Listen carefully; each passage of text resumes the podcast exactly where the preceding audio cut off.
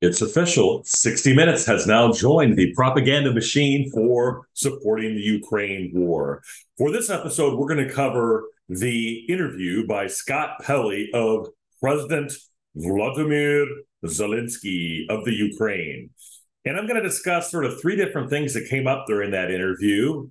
And I'm going to continue to question the underlying premises our support, the United States support for Ukraine.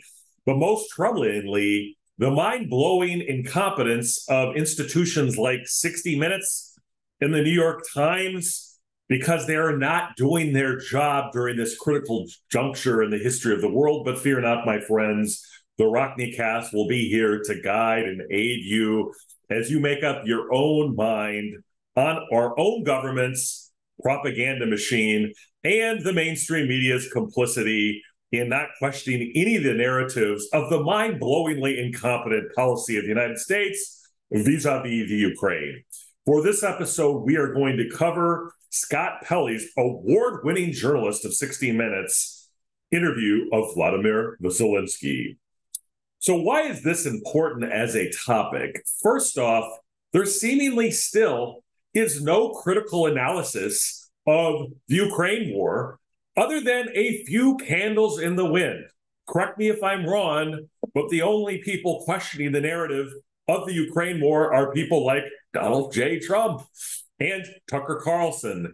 Setting aside those candles in the wind and maybe Marjorie Taylor Greene, the United the, the mainstream media, places like the New York Times, 60 Minutes, are virtually doing no fact finding in relation to the Ukraine war. They're not questioning any of the underlying assumptions of the Ukraine war. And you need to look no further than Scott Pelley's interview of Vladimir Zelensky. Because if you watch this interview, and this is freely available on YouTube or the internet, you can even see a transcript. Just go to Google and look at the questions that Scott Pelley asked. I think it's better to uh, actually watch the 60 minutes of interview because you can see Scott Pelley gets teary eyed. He, he nearly breaks down several times during the interview. And the interview consists of one series of, of softball questions over and over and over. People, the 60 minutes has fallen on low times. If you go to work for 60 minutes, you are part of a propaganda machine in my humble opinion, because my understanding of journalists and journalism is that you're supposed to report facts. If you're an investigative journal journalist, you're supposed to ask tough questions. And in this particular interview of Vladimir Zelensky, there were virtually no tough questions, no demonstration of facts.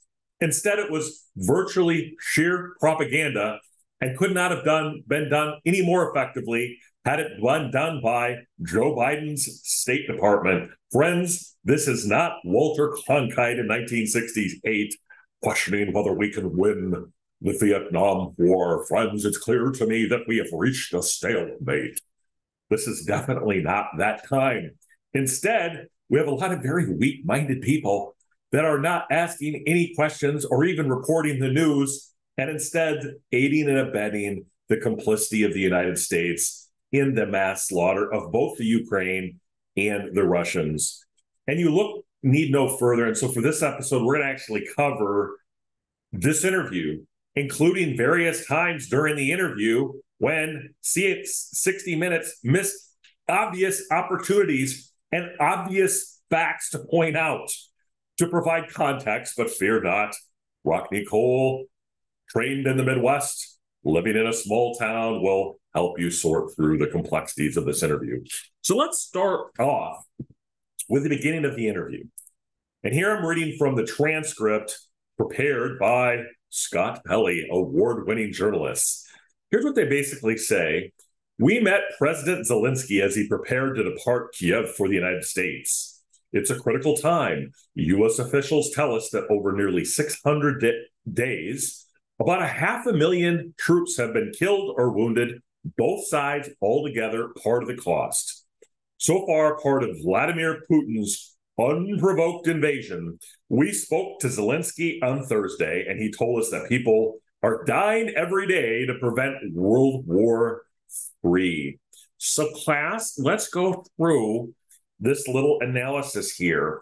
So, the term unprovoked, that would be a factual claim laden with value judgments. Now, in in that term unprovoked at least in terms of this interview and they could have easily made this the ukraine episode the united states uh, in terms of whether it was provoked 60 minutes provided no detail about the behavior of nato over the last 30 years following the collapse of the soviet union let me remind you nato res- expanded not only to ex Soviet satellite states, it also expanded into like Czechoslovakia, Slovakia, these sorts of things. It actually expanded into states that were previously part of the Soviet Union Lithuania, Estonia, and Latvia. It was also on the path to expand into Ukraine which was right on the border of Russia. It clearly was on that path, and it had done so during a series of interventions, including the 2014 election, when you had the United States ambassador to Ukraine openly calling for regime change under the name of democracy. And none of that context was provided. And it's if you know, the mainstream media, New York Times, 60 Minutes, it's as if they're saying that it's there's no reason whatsoever for Vladimir Putin to get a little nervous, given the fact that he has a military alliance right on his border. Now, many of you may say, don't worry about it. We're peace loving people. We here in the West, we are peace loving. And yet, 60 Minutes provides no detail about previous recent interventions and the costs and chaos that result from NATO interventions in these countries.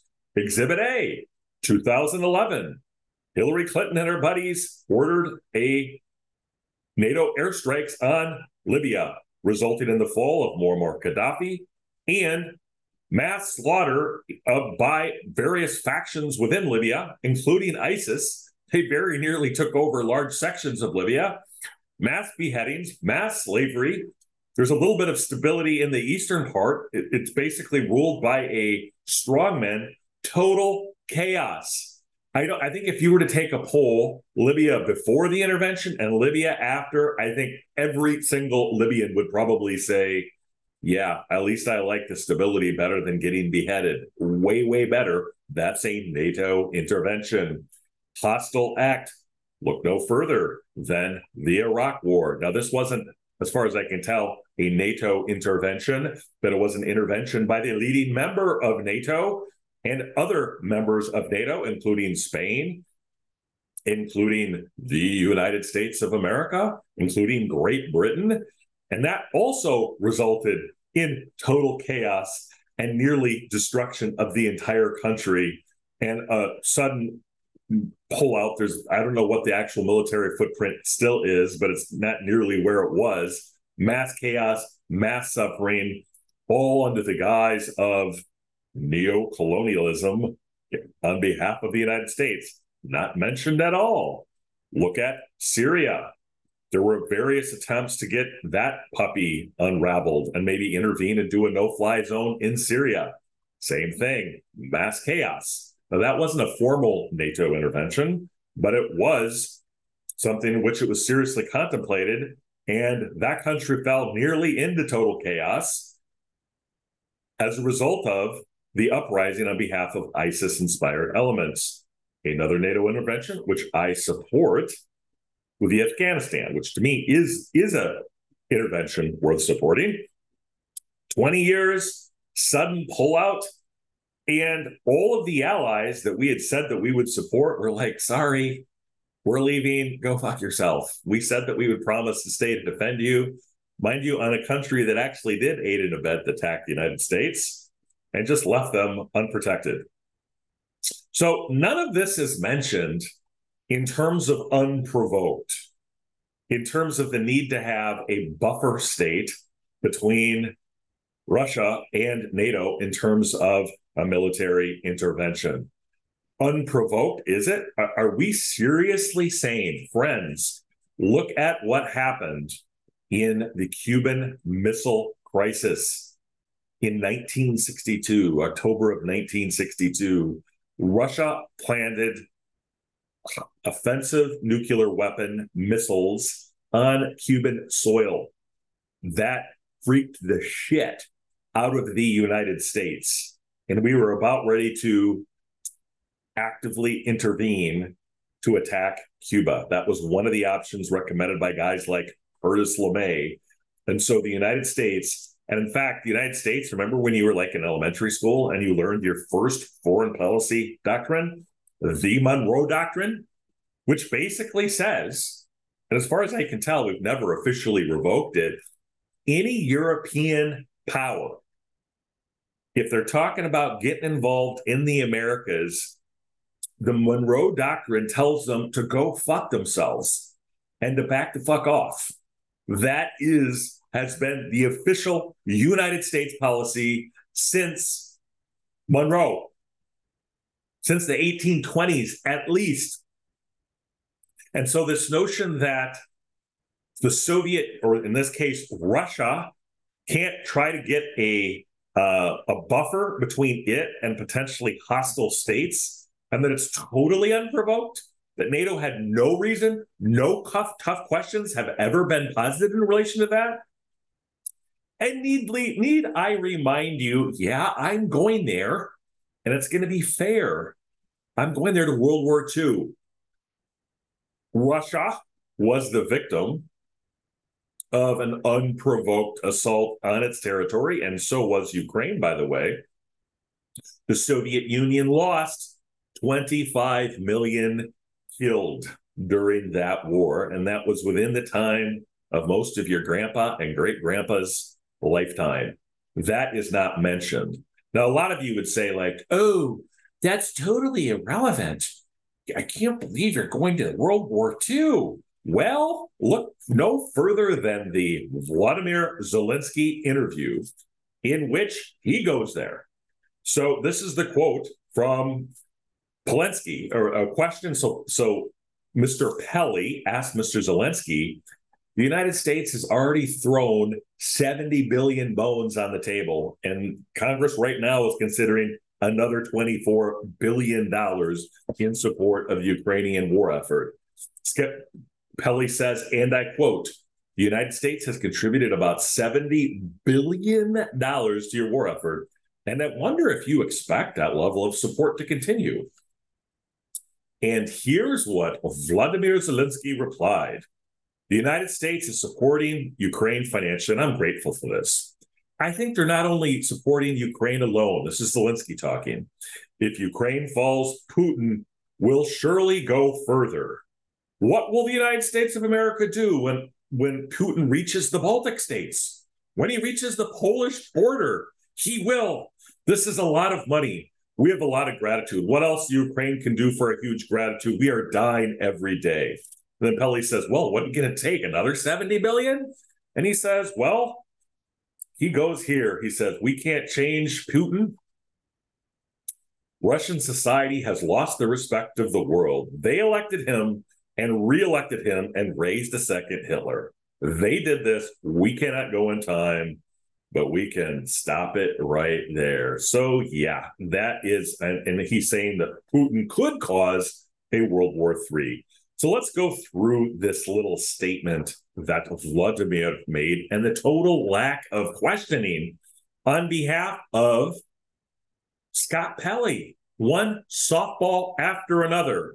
It's that he says if Ukraine falls, Putin will surely go further. Wouldn't a natural follow up question from an experienced journalist, an Emmy Award winning journalist, say what evidence, what public statements do you have? What internal communiques do you have stating that Putin will go to the Polish border. He may, he may not. If you look at their actual actions, it's clear they're they're they're trying to, to shore up the Russian speaking portion in which the vast majority of Russian speakers live in the Ukraine, the eastern sections. Look at their actions. They are digging in and they would get peace in a second if you were to concede that particular territory.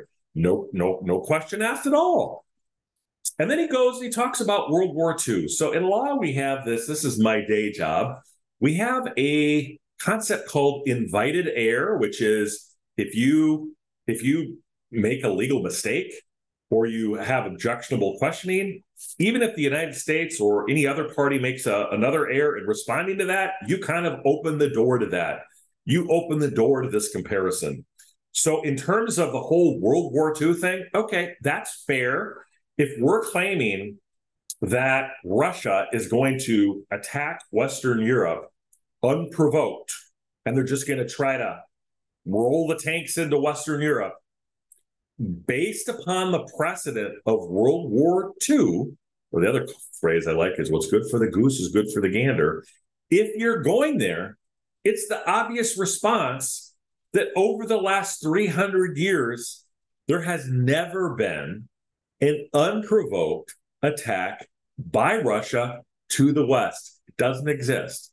Obviously, the Soviet Union was actively involved in Eastern Europe after the fall of World War II.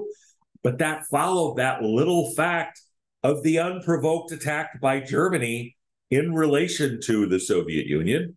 And they lost 25 million men. 25 mil at least. And so, if you're going to use World War II and you're a journalist and you're citing that as precedent, then it is certainly fair to point out that Russia has never attacked in the last three, 200 years. Napoleon attacked Russia. Hitler attacked Russia. The Axis powers attacked Russia. They have defended the contiguous states that surround its empire, but they have not done that. Again, I'm not defending Russia here. I'm just saying if you're going to the Hitler analogy, it's fair to point out that Hitler was the one that attacked Russia and he rose out of the incompetency of the left leaning liberal governments within Western Europe. And he rose very quickly, he rose very suddenly, and he rose at a time when no one would have predicted that Germany would be attacking Russia. I think if you were to go back into 1932 and ask all of the best experts in the world whether there was any realistic probability that within 10 years, Germany would be attacking the Soviet Union, everyone would have thought you were insane. You would have been committed. They would have been like, oh my God, put this guy in like, you know, Carl Jung's Institute for Psychiatric Reform. Yeah, no one would have thought that. And yet it arose suddenly. It was completely unprovoked. And it did happen historically. So to say that this is just all a vanity project by Vladimir Putin, Putin is just factually inaccurate. The other thing that we have here, one of the things that Ronald Reagan did following the collapse of the Cold War, as well as George Bush Sr., he didn't humiliate his opponent. So we have a situation where Ukraine was part of the Soviet Union.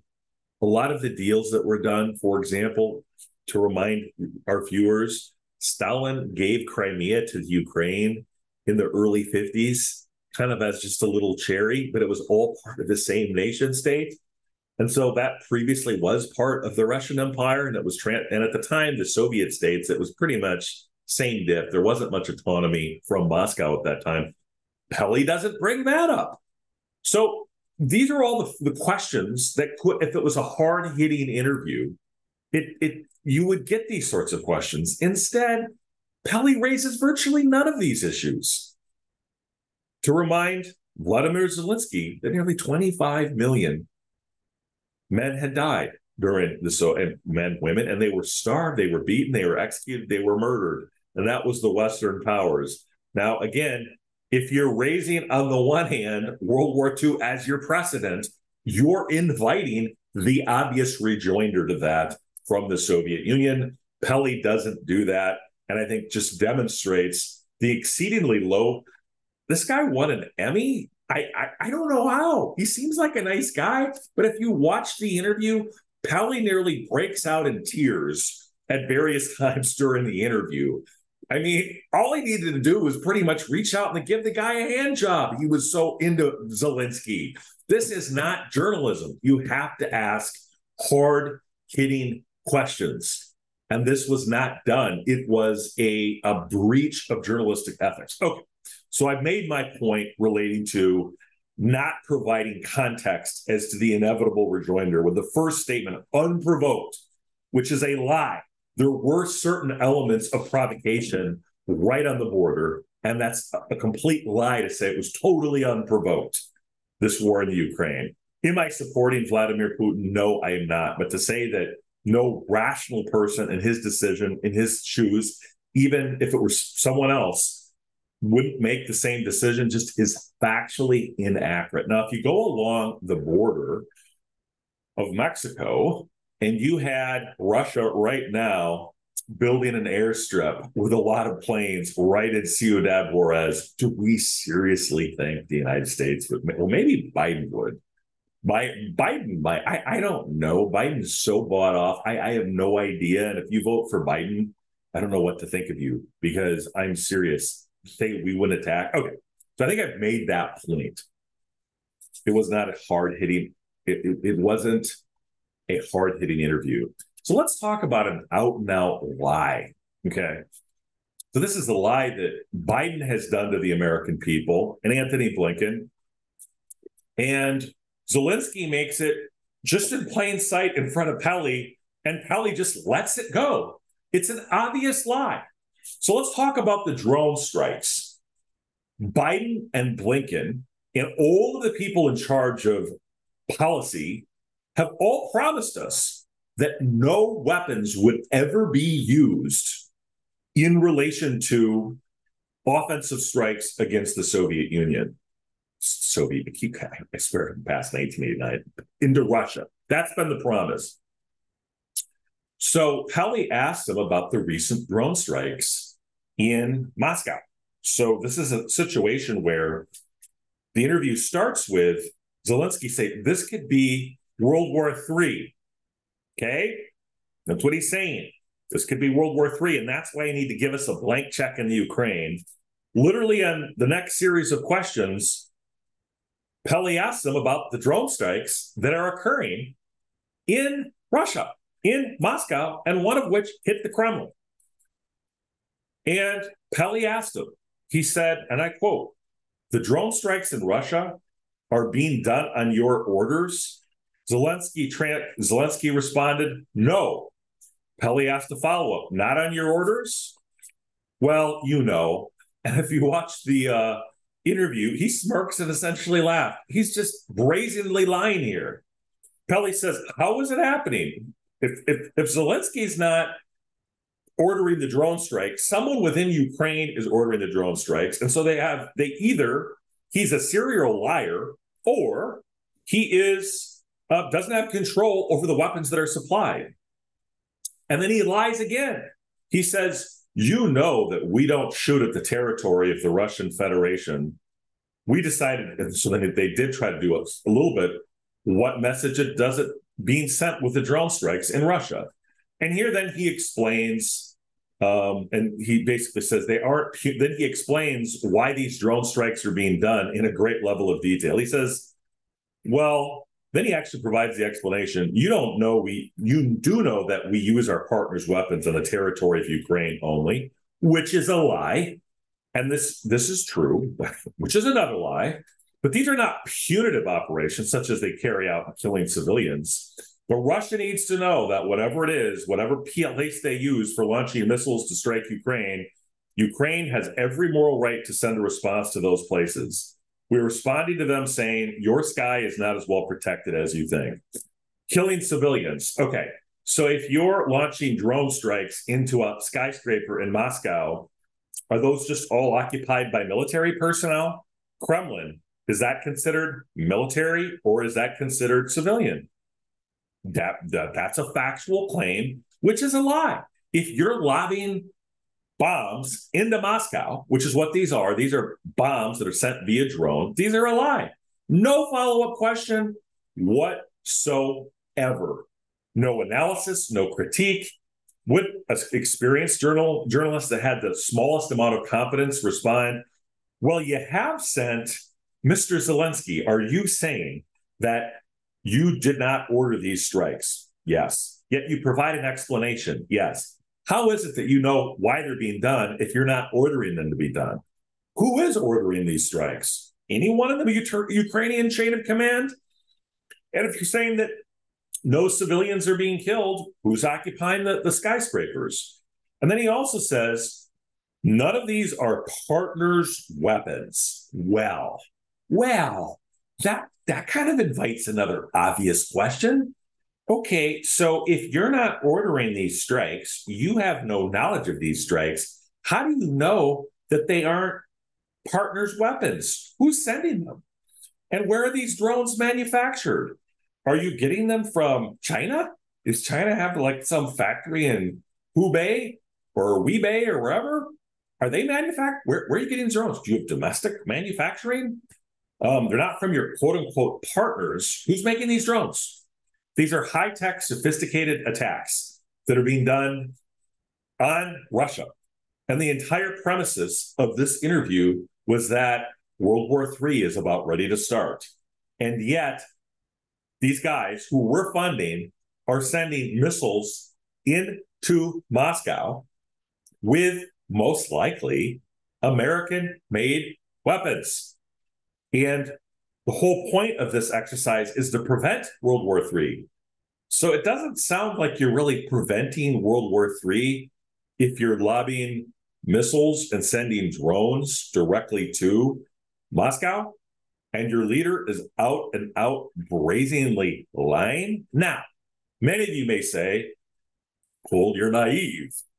You know that you have to lie during war. You know, during Gary Francis, Gary Powers, when he was caught over the Soviet Union, Ike out and out lied, claimed that it was a weather balloon, out and out lied. So, of course, we expect the government to lie. But the whole point of the fourth branch of our country is an independent media. Scott Pelley was complicit. So, yeah, of course, Zelensky is a serial liar, and he has to lie, or he believes he has to lie to support his country. And that's that's fine. He can make that decision. But this is about Pelley and the incompetent people over at 60 Minutes who don't catch him in the lie, don't tell the people that it's a lie. And of course, Zelensky is ordering these things. Watch the interview yourself and make up your own mind. These questions by Pelley, I bet you a million bucks they were probably pre-screened. So if you if if they were pre-screened, was that disclosed? Scott Pelley is not a journalist; he's a propagandist. And if you're and if you really think this was independent and you're to form your opinion based upon the incompetent people at 60 minutes, you are deluding yourselves. The point of a journalist, and by the way, I think Scott Pelley should do the same approach to Russia. They should do the same approach to Biden and Blinken. That's the whole point of journalism is they're the fourth estate.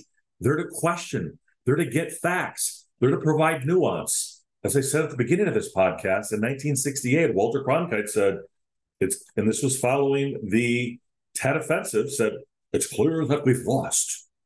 Am I sounding like Richard Nixon or Walter? I'm trying to do a Walter Cronkite impersonation.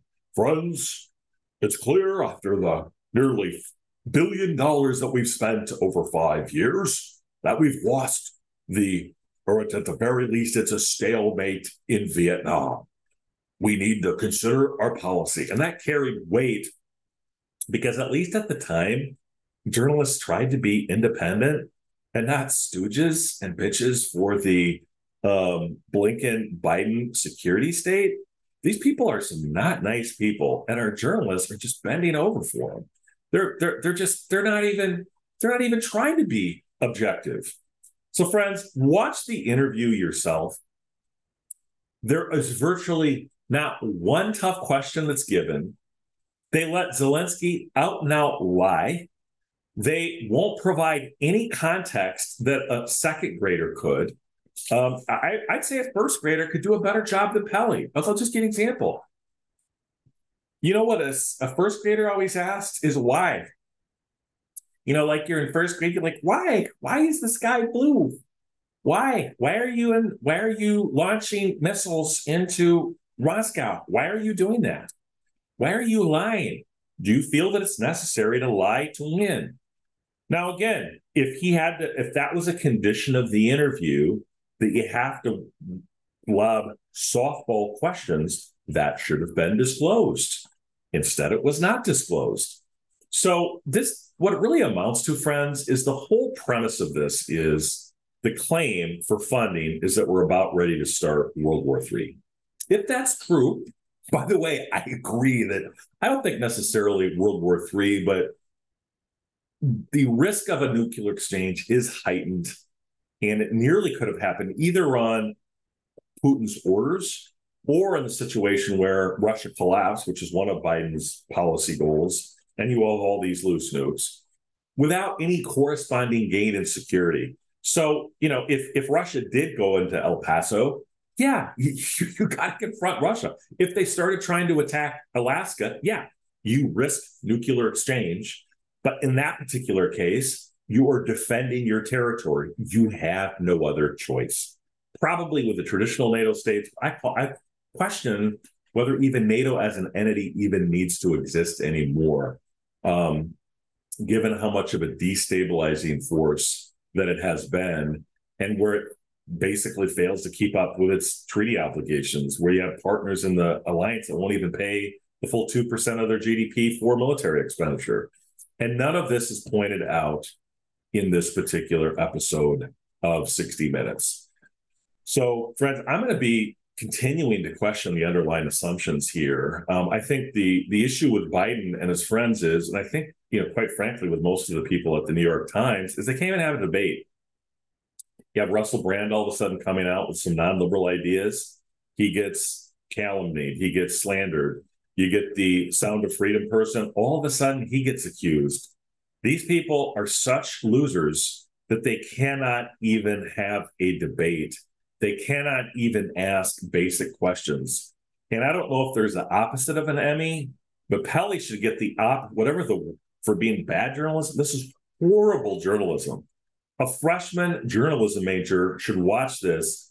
You should you should have a class how not to become an agent of the security deep state and watch the Pelley interview. There's not one hard hitting question of the entire interview. And unfortunately, that's exactly what it's mean. And by the way, I want to make sure that I make my position clear vis a vis the Ukraine. My whole underlying assumption here is we need a George Ball in the Vietnam War, one of the few people with courage who question the underlying upset, um, uh, conditions or presumptions that led us into the Vietnam conflict. No one listening to him.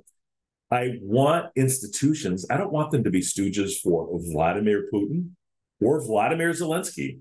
I want them to give us facts.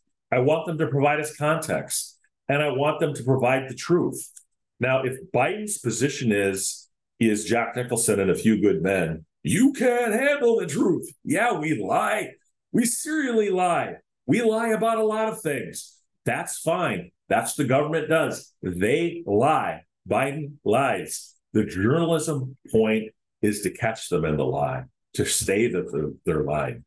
And the question is if that's their position, that they need to lie to win, how can we trust anything that they say? And this is just standing right in front of us, right in front of us. And so I'm going to continue to speak out on this. Um, this is something that you all need to make up your own mind, but I'm not going to be complicit and I'm going to start my own little peace movement vis-a-vis the Ukraine because I think it is horrible policy and the people that are leading it are horribly incompetent.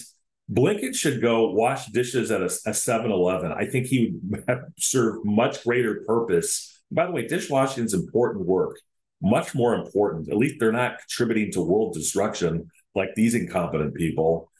So that's what I'm that's what I'm really focused on today because I just can't, I can't let incompetence and lies go unnoticed. So that's what I'm trying to do with the Rockne Cast. I'm trying to share with you my various positions on various topics. So, friends, I am going to do, stay with me on this. I'm not always going to do hard hitting episodes or exposes questioning Vladimir Zelensky or Scott Pelley. But because those guys are so incompetent, I have to offer my services because I can I can have basic logic and I can have give you basic historical context. So fear not, the New York Times won't do it, 60 Minutes won't do it, but Rockne Cast will get you up to date and help you think clearly about this particular issue.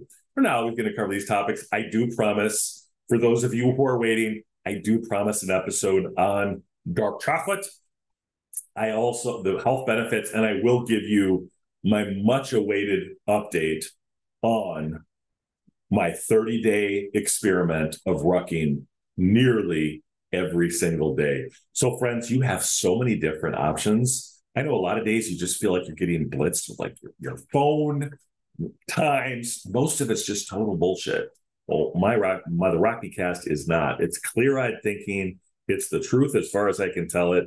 I don't lie to you. I tell the truth and I question. That's what good journalists should do. That's what good podcast should offer. And it's 100% authentic in terms of what I believe. So infinite gratitude to you for actually tuning in of with your all the things you got on your agenda that you trust me enough to continue tuning into the Rockne cast and continue to build this tiny but mighty audience. Keep growing this. Recommend it to your mom, your dad, your cat, your your dog, people that hate you, people that love you. Share the Rockne cast so we can grow this podcast. Thank you so much. Until next time, you and I see each other on the Rockne Cast.